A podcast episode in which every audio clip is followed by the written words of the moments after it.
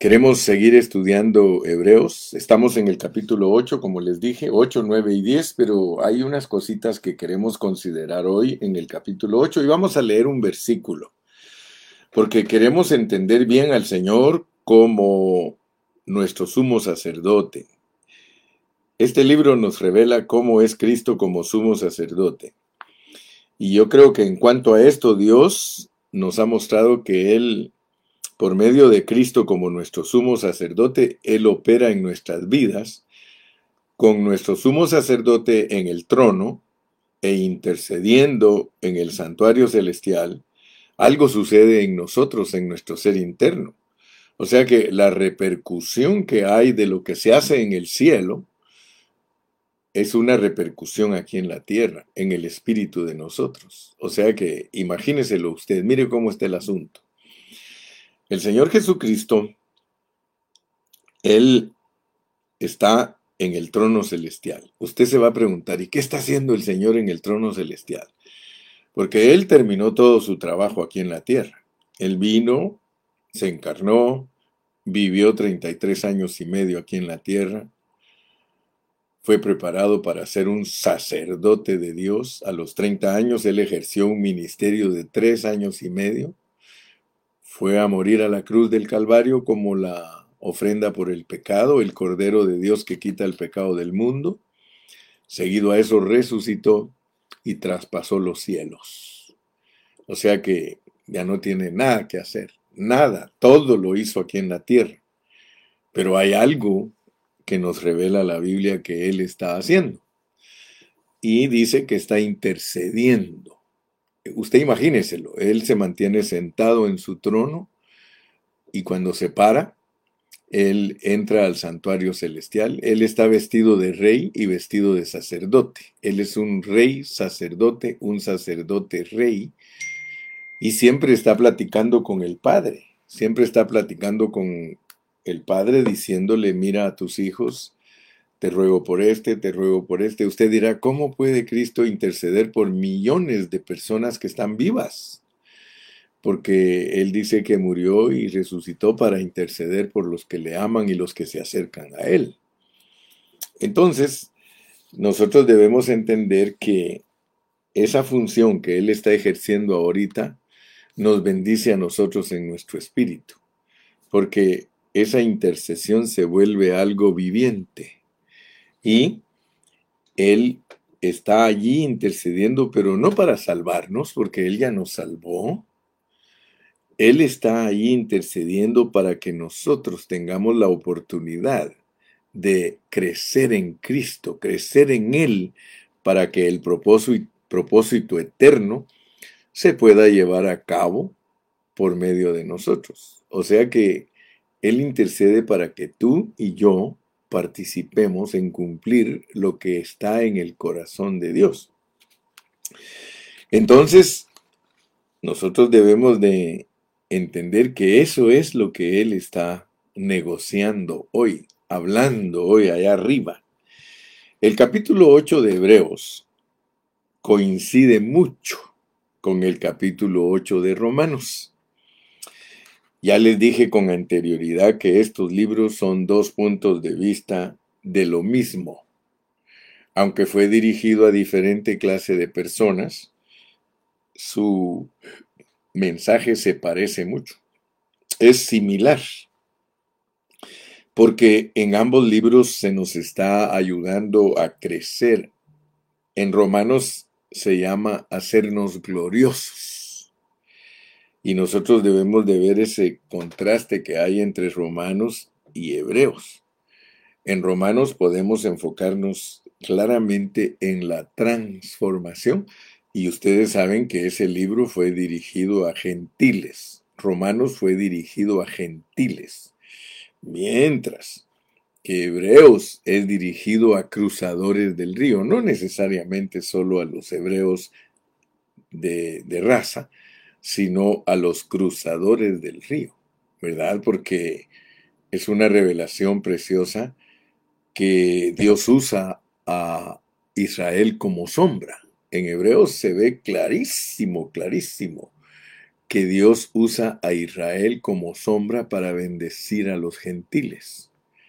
Pero por eso fue que Hebreos fue dirigido a, a judíos cristianos. Entonces en Romanos es hacer de pecadores hijos gloriosos de Dios. Y en Hebreos es mostrarnos la superioridad de Cristo sobre el judaísmo y todo lo relacionado con el pueblo de Israel. Su superioridad, por eso nos pone como un nuevo pacto. Y Dios nos muestra que el antiguo pacto, al cual Dios por medio de Cristo le dio consumación, fíjense pues, el antiguo pacto, por medio de Cristo, Dios le dio consumación. Por eso él dijo, yo no he venido a abrogar la ley, sino a cumplirla. Él la cumplió. O sea que él vino a consumar lo que esperaba de los israelitas, pero ellos no le dieron a Dios el regalo de ser obedientes, pero hubo uno que sí se lo dio. Cristo cumplió totalmente la ley. Y algunos se asustan, ¿verdad? porque dicen que Cristo infringió la ley del sábado y que Cristo hizo cosas durante el sábado y Cristo les dijo que leyeran en el Antiguo Testamento que no solo él profanó el sábado, sino que aún el rey David. Así que tranquilos, tranquilos. Lo que sí queremos ver es que estos libros son bastante similares. Ambos se centran en Cristo como el Hijo de Dios, quien es el centro y la fuente de la salvación de Dios y de su propósito.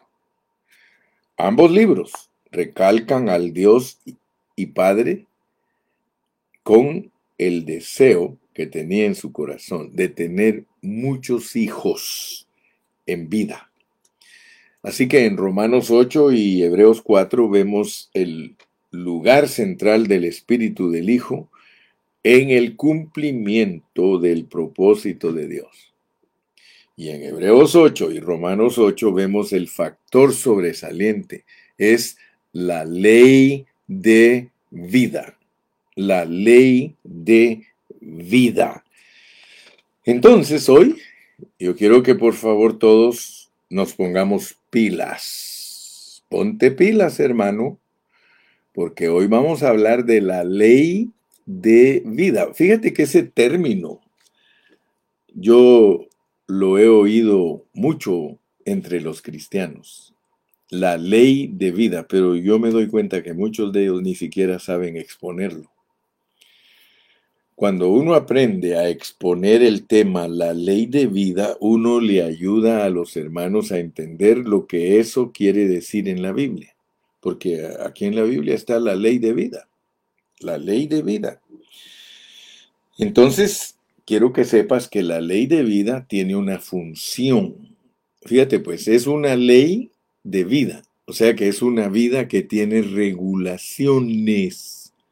La ley de vida es una vida que tiene leyes, que tiene regulaciones. Y vamos a entender eso, por favor porque esa ley de vida sirve para transformar y conformar a los creyentes. Si todos los que hemos nacido de nuevo, Dios nos quiere perfeccionar conforme a su corazón. Escucha bien, por favor. Todos los que hemos nacido de nuevo, Dios nos quiere perfeccionar y conformar conforme a su corazón. No pienses que eres débil, no pienses que eres fallón. Dios ya sabe qué clase de material escogió. Por eso te digo, si tú eres nacido de nuevo, si tú eres genuino, tú estás peleando la buena batalla. Y Dios conoce tu corazón, Él conoce el mío, Él sabe hasta dónde tú y yo tenemos interés de que Él sea satisfecho. Entonces, esto no es para cualquier persona. Esto es para los que estamos peleando la buena batalla de la fe. No importando si somos débiles, no importando si hemos ofendido a Dios, no importando si todavía no lo hemos logrado. Una cosa tienes que estar bien seguro y es que Dios se está trabajando dentro de ti. Él no descansa. Recuérdate lo que dijo Cristo un día, mi Padre trabaja y yo trabajo. O sea que Dios no ha tomado vacaciones en ti, Dios no te ha dejado ni un momento, Dios está bien dispuesto para ayudarte, Dios quiere que tú salgas adelante. Entonces, entendiendo la clase de Dios que tienes, por favor no lo ignores. Por favor, no eches al olvido ni pongas en los estantes donde se llenan de polvo los libros la bendición grande que tú tienes de Dios, de que Él se está trabajando dentro de ti. Muy bien, esa fue mi pequeña introducción. Ahora vamos a entrar al primer punto. En el primer punto que tengo es que en el capítulo 8 de Hebreos hemos llegado a un punto muy importante. Pero quiero que veas que en el capítulo 7 ahí sobresale un punto. Sí, se relaciona con la vida indestructible. En el capítulo 7, el punto que sobresale es la vida indestructible, mientras que en el capítulo 8, que es el corazón, el enfoque del capítulo 8 es la ley de vida. ¿Cómo sabemos que la ley mencionada en el capítulo 8 es la ley de la vida, ayer te mencioné un poquito. Vamos a leer el capítulo 8 y versículo 10. Dice, por lo cual, este es el pacto que haré con la casa de Israel después de aquellos días, dice el Señor. Pondré mis leyes en la mente de ellos y sobre su corazón las escribiré. Fíjate pues. Aquí todos nosotros debemos de darnos cuenta que lo que Dios está haciendo es impartirse dentro de nosotros, escucha bien, en todas nuestras partes internas. O sea que él quiere poner sus leyes. Mira, dice, pondré mis leyes en la mente de ellos. Aquí, en este capítulo 8 de Hebreos y versículo 10, no se está refiriendo a la ley de Moisés porque si dijéramos que se está refiriendo a la ley de Moisés y que son las leyes de Moisés que él va a poner en la mente de ellos y en sus corazones, sacamos de contexto esta narrativa. Aquí hay una narrativa y la narrativa es, dice en el versículo número 8, porque reprendiendo les dice, he aquí vienen días, dice el Señor, en que estableceré con la casa de Israel y la casa de Judá un nuevo pacto, un nuevo pacto, no como el pacto que hice con sus padres el día que los tomé de la mano para sacarlos de la tierra de Egipto, porque ellos no permanecieron en mi pacto, el pacto de Moisés. Ellos no permanecieron. Y yo me desentendí de ellos, dice el Señor. Mira, hermano, esto es serio cuando Dios se queja de uno. Cuando Dios dice que uno no guarda el pacto y que por eso Él se desentiende de uno. Esa escritura es seria, hermano. Entonces notemos, porque estamos bajo contexto, que las leyes que Él va a poner en la mente y en los corazones de los israelitas es lo que ha hecho con nosotros la iglesia. En nosotros ya está con sus leyes, porque yo quiero que sepas que desde que Él terminó el trabajo, Él murió y resucitó, Él entró en los discípulos. Se volvió un Dios subjetivo, O sea que Cristo cuando anduvo con sus discípulos en la tierra, Él era un, Dios objetivo. Él estaba ahí con ellos, ellos lo podían seguir, pero cuando Él murió y resucitó, ellos ya no podían seguirlo. Es más, se aparecía y se desaparecía físicamente porque ya no tenía la comisión de estar aquí en la tierra, sino que tenía que seguir el plan de traspasar los cielos y sentarse en el trono y ministrar en el santuario celestial. Pero esencialmente quedó dentro de nosotros. Y eso ya todos nosotros por años lo hemos estado declarando y moviendo y ya sabemos lo que es eh, eh, el estado económico del Señor y el estado esencial. Esencialmente Él está dentro de nosotros, pero lo que queremos comprender ahorita es que no es la ley de Moisés la que Dios va a poner en, los, en las mentes y corazones del pueblo de Israel, porque eso no lo ha hecho con nosotros y nosotros por fe abrazamos este nuevo pacto. Pero nosotros no estamos para vivir la ley.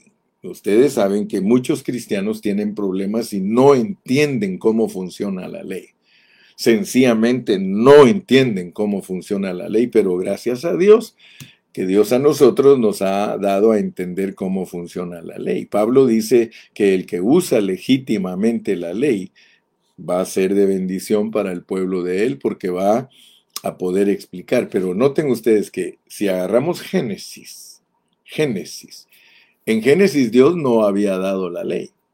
La ley la da Dios hasta en Éxodo y ya se explica más profundamente en Levítico y se repite en Deuteronomio. Pero antes de Éxodo no, no había dado Dios la ley, lo cual significa que su propósito original no es la ley. Pablo mismo nos enseña que la ley fue agregada.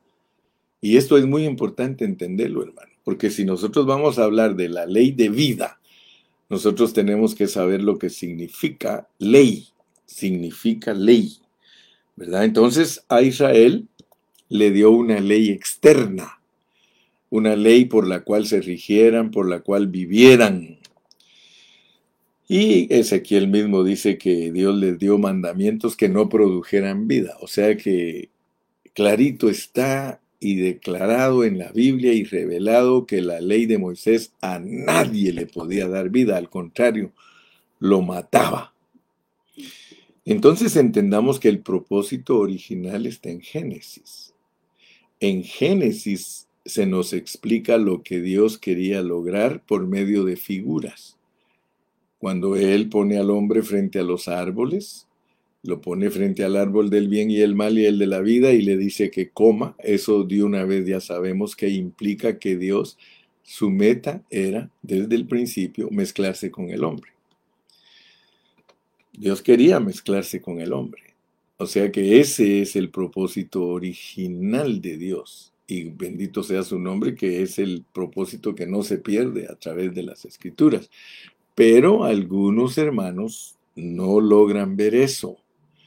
Ellos se quedan estancados en la ley, en el agregado, pues no se guardan en lo original y, aunque muchos tienen la idea porque volvamos a las sendas antiguas, hermano, que volvámonos a Dios y todo, pero realmente, hermano, es raro el que de verdad entiende que el propósito original de Dios no es la ley de Moisés, no es eso.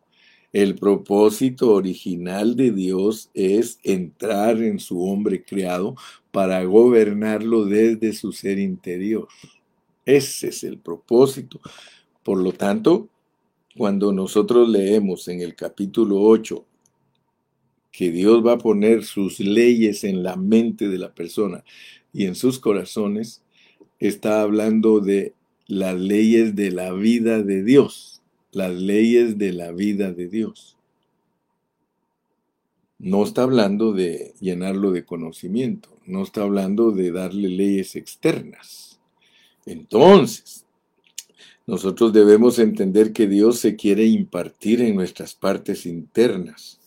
Y para impartirse Dios en nuestras partes internas, Él no se puede transmitir por medio de letras, por medio de llenar la mente de letras, no es por medio de entender lo que son las leyes de vida. porque cualquier cosa que no venga de la vida jamás puede ser impartida en nuestro ser interior. Entonces, conforme a este contexto, podemos comprender que cuando el capítulo 8 de, Hebreos nos habla acerca de la ley, se refiere a la ley de vida, a la ley de vida. Les pido que tengan en mente que la ley de vida es el enfoque en el capítulo 8 de Hebreos. Y en ese capítulo también tenemos cinco cosas maravillosas. Te las voy a mencionar. La primera cosa maravillosa en ese capítulo 8 es el ministerio celestial. La segunda, el tabernáculo celestial. La tercera, el ministerio más excelente. La cuarta, el mejor pacto. Y la quinta, las mejores promesas. Ahora, yo quiero que tú veas, pues, porque te voy a recordar las cuatro que hablamos ayer como contenido, como contenido del mejor pacto. O sea que el mejor pacto tiene un contenido. Y aquí en el capítulo 8 yo te dije que encontramos cinco cosas que son maravillosas.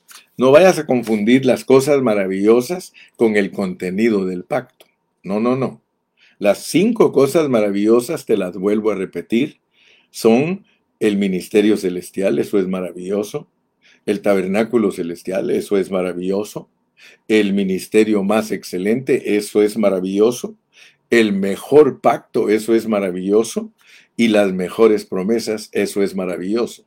Pero el contenido del mejor pacto, o sea, lo que está dentro del mejor pacto, es la propiciación y el perdón de los pecados, la impartición de la ley de vida, el tener a Dios como nuestro Dios y nosotros ser su pueblo, y la habilidad espontánea de conocer a Dios. Así que en estos cuatro asuntos se enfoca una sola cosa, que es la ley de vida. En dicho pacto, Dios se encarga de ministrar vida. Fíjate pues, este pacto es de ministración de vida. Y como puso Jorgito ayer, Jorgito Chiriboga, nosotros no somos ministros del viejo pacto. Nosotros somos ministros del nuevo pacto. Somos ministros de un pacto que tiene que ver con algo interno en las personas, con algo interno. Nosotros somos ministros del espíritu de las personas. Nosotros no le ministramos a las personas conocimiento, sino que les ministramos vida. Fíjate que la, mente de la persona puede ser llena de conocimiento o llena de vida. Fíjate que el árbol hay de conocimiento del bien y el mal. Nosotros podemos llenar la mente de una persona con enseñanzas del bien y el mal pero también podemos llenar la mente de una persona del árbol de la vida. No sé si tú sabías que aquí en la mente es donde entran las cosas para luego escribirlas en el corazón. ¡Wow! Sí. Entonces hagámonos una pregunta en esta mañana. ¿En qué consiste la ley de vida? Porque yo te dije que tenemos que entender lo que es la ley de vida. En el capítulo 7 de Romanos, Pablo describe que en su experiencia le era muy difícil a él llevar una vida recta. Y él describe el hecho que descubrió que en él había, había una ley que se oponía, es decir, su carne, en su carne. Sí, cada vez que Pablo quería hacer el bien, dice que se levantaba en él algo que se oponía a eso. ¿Sí? Que se resistía a eso y que lo llevaba cautivo a hacer las cosas que él no quería hacer y que le impedía hacer lo que él quería hacer. Y eso lo llevó al punto de gritar, miserable de mí, ¿quién me librará de este cuerpo de muerte? Y la respuesta a esto nos aparece en el capítulo 8 de Romanos. Vayamos al capítulo 8 de Romanos para refrescarnos. Les dije que Romanos 8 es muy similar a Hebreos 8, pero aquí en Romanos 8 miramos cómo finaliza Pablo en el capítulo 7. Él dice, en el versículo 24, dice, miserable de mí, ¿quién me librará de este cuerpo de muerte? Gracias doy a Dios por Jesucristo, Señor nuestro. Así que yo mismo, con la mente, con la mente, sirvo a la ley de Dios mas con la carne a la ley del pecado. Pero luego dice, ahora pues ninguna condenación hay para los que están en Cristo Jesús, los que no andan conforme a la carne, sino conforme al Espíritu. Porque la ley, porque la ley de vida, la ley de vida, fíjese pues, y aquí le pone la ley del Espíritu de vida, pero es lo mismo, la ley de vida, porque la ley de vida en Cristo Jesús, o sea que se refiere a la vida de Cristo, me ha librado del pecado y de la muerte. Entonces quiere decir que la ley de vida, hay una ley de vida o una clase de vida que lo libra a uno del pecado y de la muerte. Dime si no quieres tú ser liberado del pecado y de la muerte. Porque te dice el versículo número 3, porque lo que era imposible para la ley de Moisés, por cuanto la ley de Moisés era débil por la carne, o sea que la carne no puede colaborar con la ley de Moisés.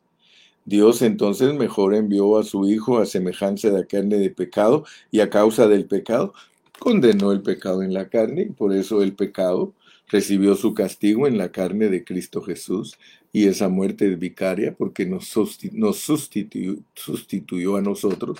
Dios nos perdona por medio de Cristo. Entonces notemos pues que esto que estamos hablando aquí no es enseñanza, sino ley de vida, ley de vida. Y como ya entendiste que es la ley del espíritu de vida, la ley de la vida de Cristo, la ley de la vida de Dios, entonces nosotros vamos a ver qué es esa vida, porque esa vida nos libera del pecado y de la muerte. Muy bien, entonces entremos al punto número dos. Según nuestro sentir, primero nacimos y luego renacimos de Dios, según nuestro sentir, ¿verdad? O nuestra manera de ver las cosas. Nosotros creemos que primero venimos a Cristo y que nacimos, fuimos regenerados y que luego venimos a, o perdón, según nuestro sentir, nuestro entendimiento, lo voy a repetir porque no lo dije bien. Según nuestro sentir, primero nacimos en la carne. Así es como nosotros pensamos. Yo me hice cristiano hasta que tenía tantos y tantos años. Yo no fui cristiano de tal, de tal edad a tal edad, yo viví perdidamente. Entonces nosotros en nuestra manera de ver las cosas, nosotros la vemos que primero anduvimos sin Dios y que después renacimos en Dios. Pero ese es nuestro sentir, porque de acuerdo al punto de vista divino, nosotros primero renacimos. Aleluya. Y luego nacimos. ¿Qué base tenemos? Primera de Pedro 1.3. Vamos a ir a Primera de Pedro 1.3. Primera de Pedro 1.3 dice, bendito el Dios y Padre de nuestro Señor Jesucristo, que según su gran misericordia, su grande misericordia, nos hizo renacer para una esperanza viva por la resurrección de Jesucristo de los muertos ¿Te das cuenta cómo dice, verdad?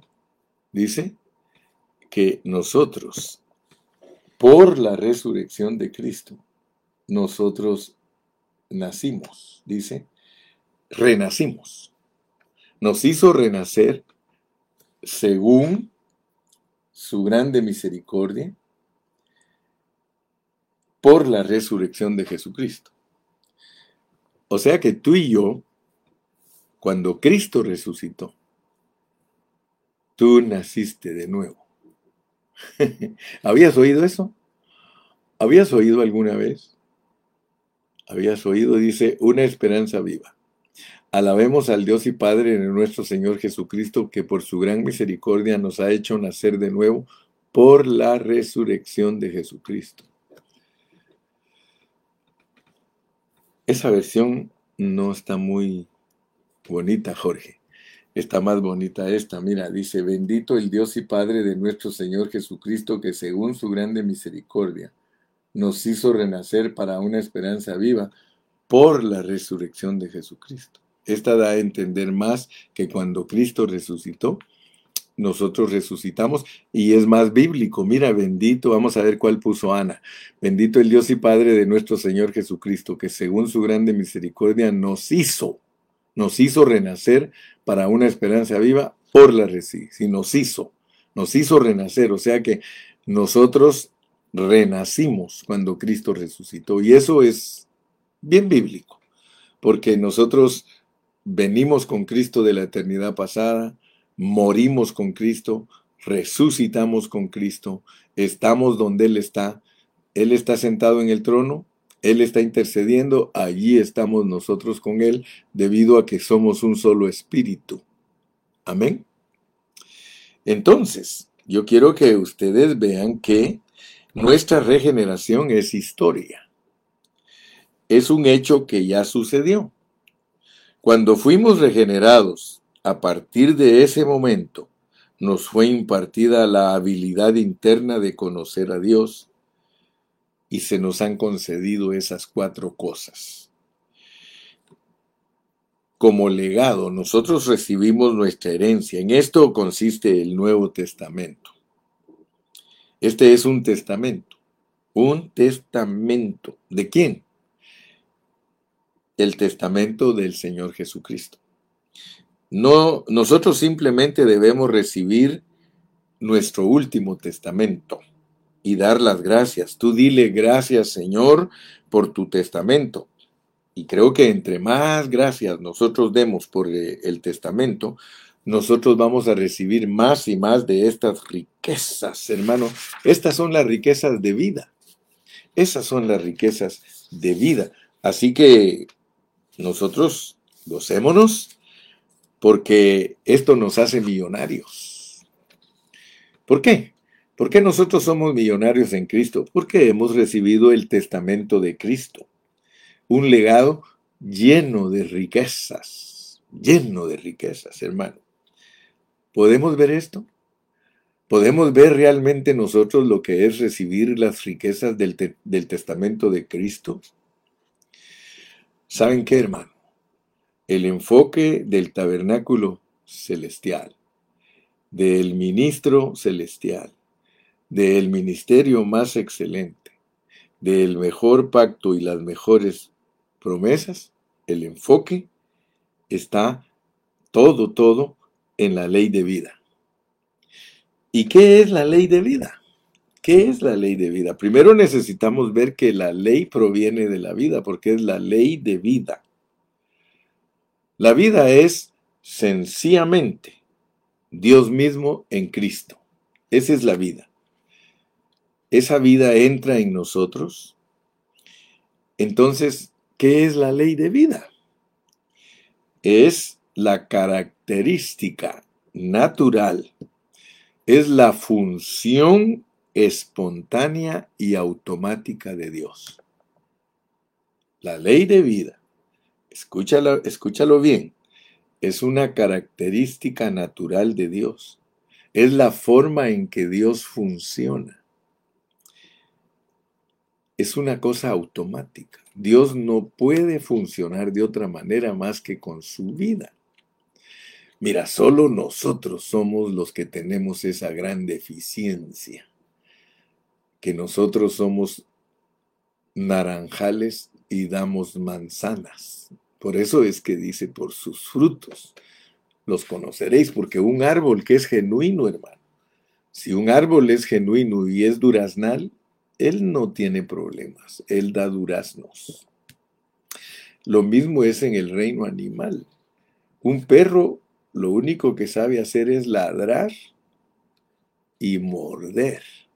Eso es lo que en su vida natural, el perro no se esfuerza nada, nada por naturaleza.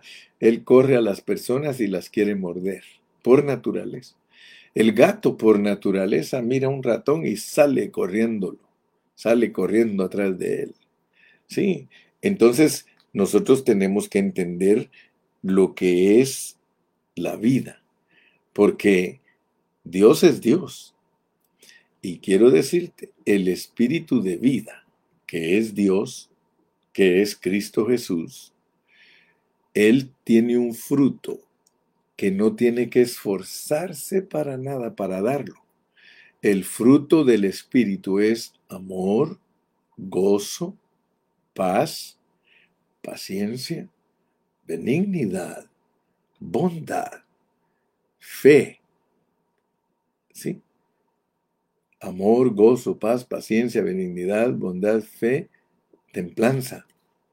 Fíjate que si tú logras entender esto, que cualquier tipo de vida, sea vegetal, o sea animal, o la vida humana, o la vida divina, tiene una función específica.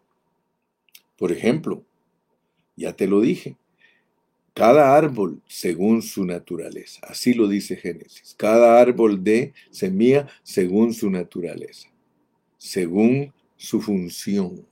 Por eso cuando Dios quiere dar una enseñanza negativa de algo, pone una semillita chiquitita que da un gran árbol para mostrar la degeneración. Porque de acuerdo a la ley de Dios, de las semillas, una, una semilla pequeñita tiene que dar hierro, una semilla grande tiene que dar árboles.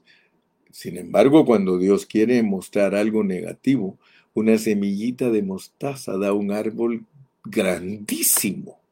Entonces, Dios quiere que nosotros captemos lo que es la función de vida. La función de vida es automática. ¿Estás poniéndome atención, mi hermano? Eso se llama ley de vida. La ley de vida. O sea que cada vida con su ley produce sin esfuerzo lo que ella es. Ahora, fíjate que en nosotros hay sembrada una semilla. Aquí en nosotros está sembrada la semilla del reino. Aquí en nosotros está sembrado Cristo. Aquí en nosotros está sembrada la ley del Espíritu de vida. Ah, qué bueno que me estás entendiendo. Dios está en nosotros. Y Él es nuestra vida. Y esa vida está en un plano muy elevado. Y esa vida es la verdadera vida. Esa vida es increada. Esa vida es la vida más elevada y viviente. Pues quiero que sepas que de acuerdo a la lección que estamos desarrollando hoy, esa vida nos regula. Esa vida son leyes. En esa vida está la ley del amor, la ley del gozo, la ley de la paciencia, la ley, eh, son regulaciones, hermano. Naturalmente tú y yo no tenemos esa vida. Esa vida, hermano, es una vida celestial.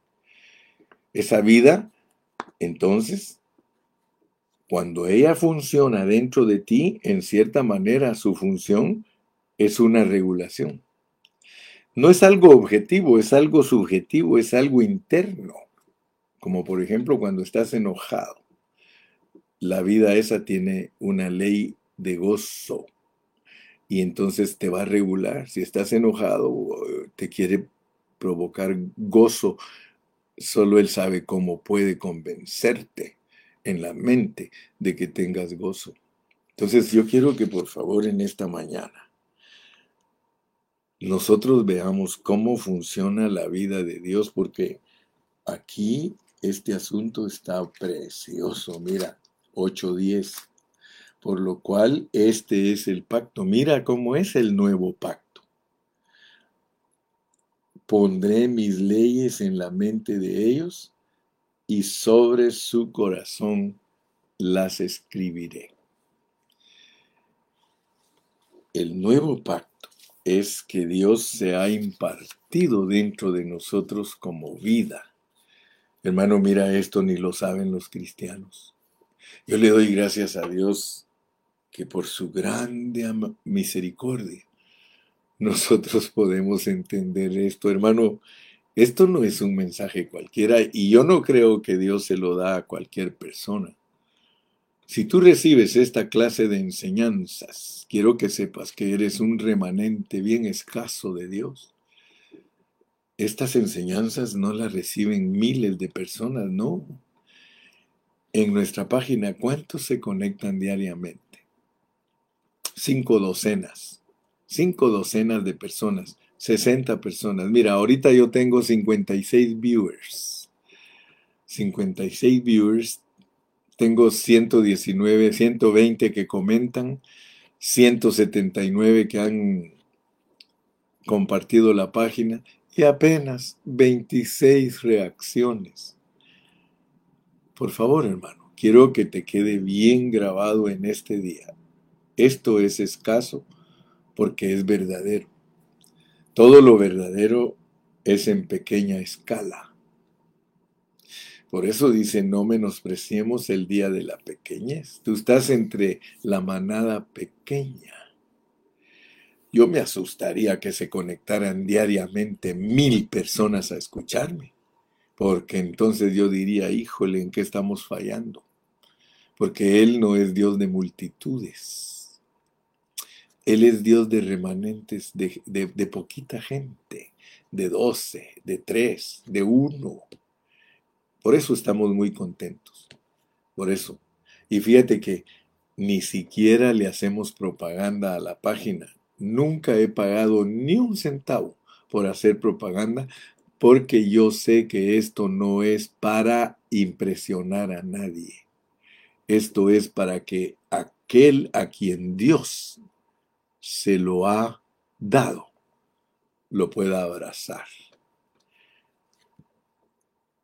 Esto no se conocía ni se conoce entre los cristianos, hermano. ¿Con qué razón el Señor, el remanente de los que estén vivos vencedores, solo es 144 mil? Porque si van a entender, van a haber millones de hermanos que van a reinar con Cristo y que van a tener victoria sobre la bestia, pero imagínate lo que ellos tienen que pasar para llegar a ser igual que nosotros.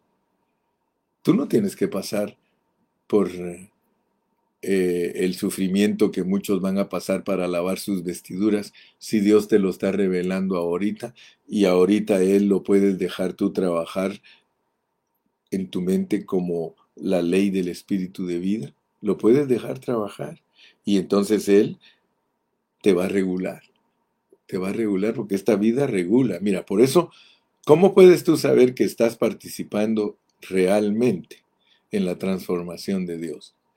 Ya no eres el mismo corajudo, ya no eres el mismo adúltero, ya no eres el mismo fornicario, ya no eres el mismo mentiroso, ya no eres el, el, engañador, ya no eres el sostenedor de calcañar, ya no eres. Ahora eres diferente, ahora estás dejando que Dios te transforme. Hay cosas que te están impidiendo ser un vencedor completo, pero no tengas temor, como dijo el chapulín, que no cunda el pánico. Dios está trabajando y fiel es el que empezó la obra. Solo quiere de ti sinceridad. Solo quiere de ti que verdaderamente seas humilde y sincero. Que te dejes trabajar. Si tú te dejas trabajar, nos vemos en el reino. Pero si tú y yo no nos dejamos trabajar, nos vemos en el lloro y el crujir de dientes. Y si Dios te tiene predestinado para lavar tu vestidura en la gran tribulación, pues ahí nos van a lavar la vestidura y de todas maneras vamos a reinar con Cristo, pero imagínate lo que nos va a tocar pasar. Si no estamos listos para cuando Cristo regrese si no estamos preparados, si no somos los que dejamos que la ley de vida nos regule en todo lo que nosotros hacemos. Porque Él tiene que llegar al punto de regularnos en todo. Y quiero que sepas que este elemento que Dios está impartiendo en ti no tiene tiempo ni espacio. O sea que es algo grandioso. Nuestro nuevo nacimiento es un hecho consumado. ¿Por qué? Porque sucedió desde que Cristo resucitó, pero nuestra transformación y conformación se está llevando a cabo hoy. Muy bien, entonces entro al tercer punto y el punto final de la lección de hoy. Pon atención, porque con este vamos a dar eh, un cierre con broche de oro. Mira, antes de que Cristo ascendiera a los cielos, en el momento en que Él resucitó, Él se impartió en los discípulos y Él lo hizo todo de una vez, Él entró a los cielos y efectuó todo aquí en la tierra, Él llevó a cabo la purificación de nuestros pecados, él ya se había impartido en los discípulos antes de irse. Entonces ahora entendamos bien, bien lo que Él está haciendo en los cielos. Él está intercediendo por nosotros para que la vida de Dios que está en nosotros, que es Él mismo, se pueda desarrollar y llegue a ser las muchas leyes que nos regulan en todo aspecto. Una de estas leyes puede entrar en mi voluntad. La otra puede entrar en mi mente. ¿Para qué? Para regularla, para renovarla por completo. Cuando nuestra mente sea renovada por la ley de vida, será revolucionada. Nunca más pensaremos de la misma manera. ¿Sí? se nos va a, quitar cierta costumbre que ya estamos tan habituados cuando esa ley penetre en nuestra voluntad, penetre en nuestra mente, ¿sí? Esa es la manera en que la vida divina funciona dentro de nosotros. Hermano, cada parte de nosotros tiene que funcionar con esa vida. Porque, hermano, es una ley es una regulación. Las leyes son para regular. Algunas de estas regulaciones van a entrar en nuestras emociones. Imagínate que cuando estas regulaciones entren a tus emociones, tus emociones van a estar totalmente controladas por esa vida. Y esa vida no es cualquier vida, hermano. Esa vida es la vida misma de Dios. Aleluya. Ya entendiste, ¿verdad? Yo creo que estás captando que esa es la manera en que Dios te quiere salvar completamente. O sea que Dios nos quiere salvar completamente. Se me venía a la mente Byron. Byron aprendió muchas frases y él usaba frases como esta. Cuando yo le decía, Byron, ¿por qué todavía estás practicando estos asuntos? Y él decía, área no vencida. Todos nosotros tenemos muchas áreas, muchas áreas.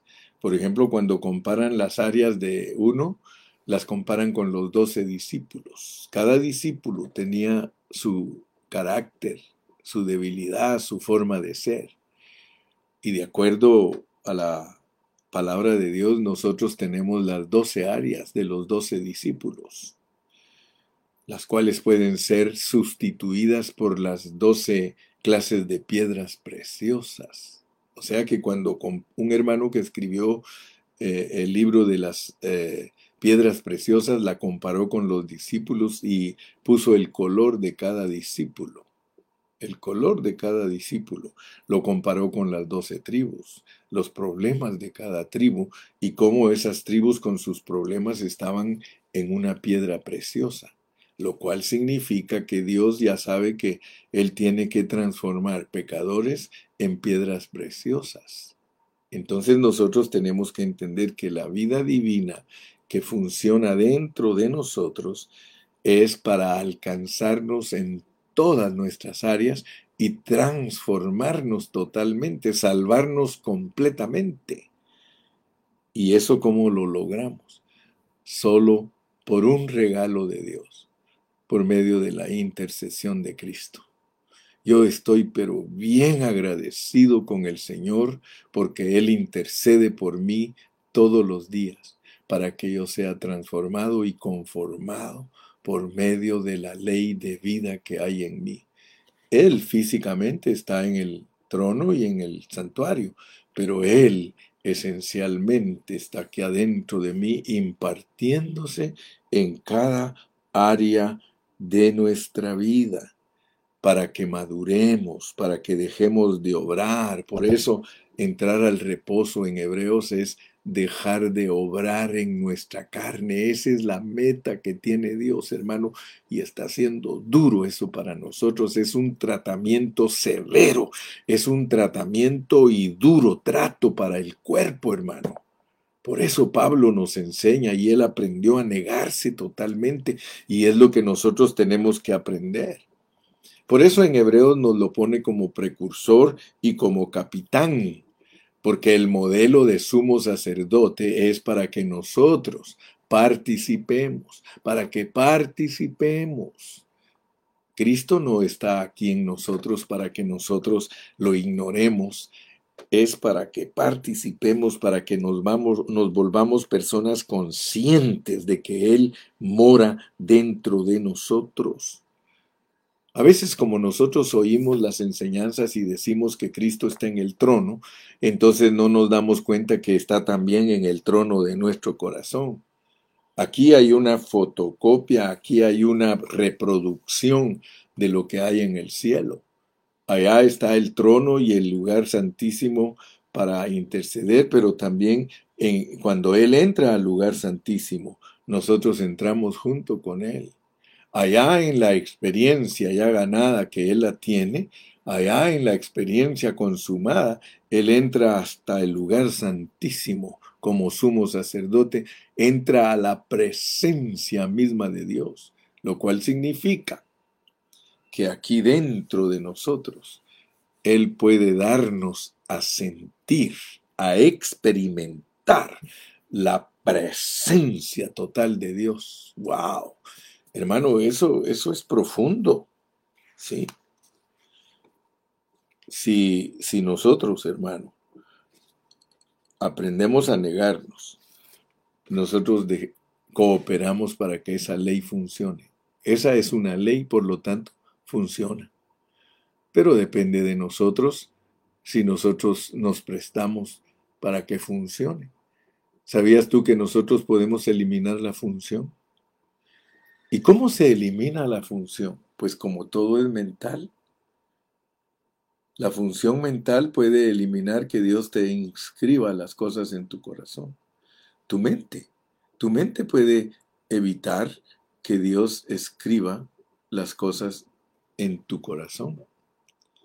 Así que sigue siendo la mente el líder del alma. El líder del alma, una vez capturado, hermano, Tú guardarás en completa paz a aquel cuyo pensamiento en ti persevera, porque en ti ha confiado. Te dejo con una reflexión. ¿Cuántas veces ignoras que tú eres el templo del Espíritu de Dios? ¿Cuántas veces, cuántas veces se te olvida en el día que Dios mora dentro de ti. ¿Cuánto del día disfrutas de la compañía de tu Dios que está dentro de ti? ¿Cuánto? Reflexiona. ¿Cuánto de tus 24 horas de vida del día dejas que tu pensamiento se quede fijo en Dios? Dos minutos, cinco minutos, diez minutos, una hora. Por eso dice orar sin cesar. Orar sin cesar. Hermano, tú puedes orar todo el día y no te va a estorbar en nada. Al contrario, las áreas se van a ir viendo vencidas porque la ley de vida está operando dentro de ti. Aleluya. Aleluya. Dios te bendiga. Dios te guarde.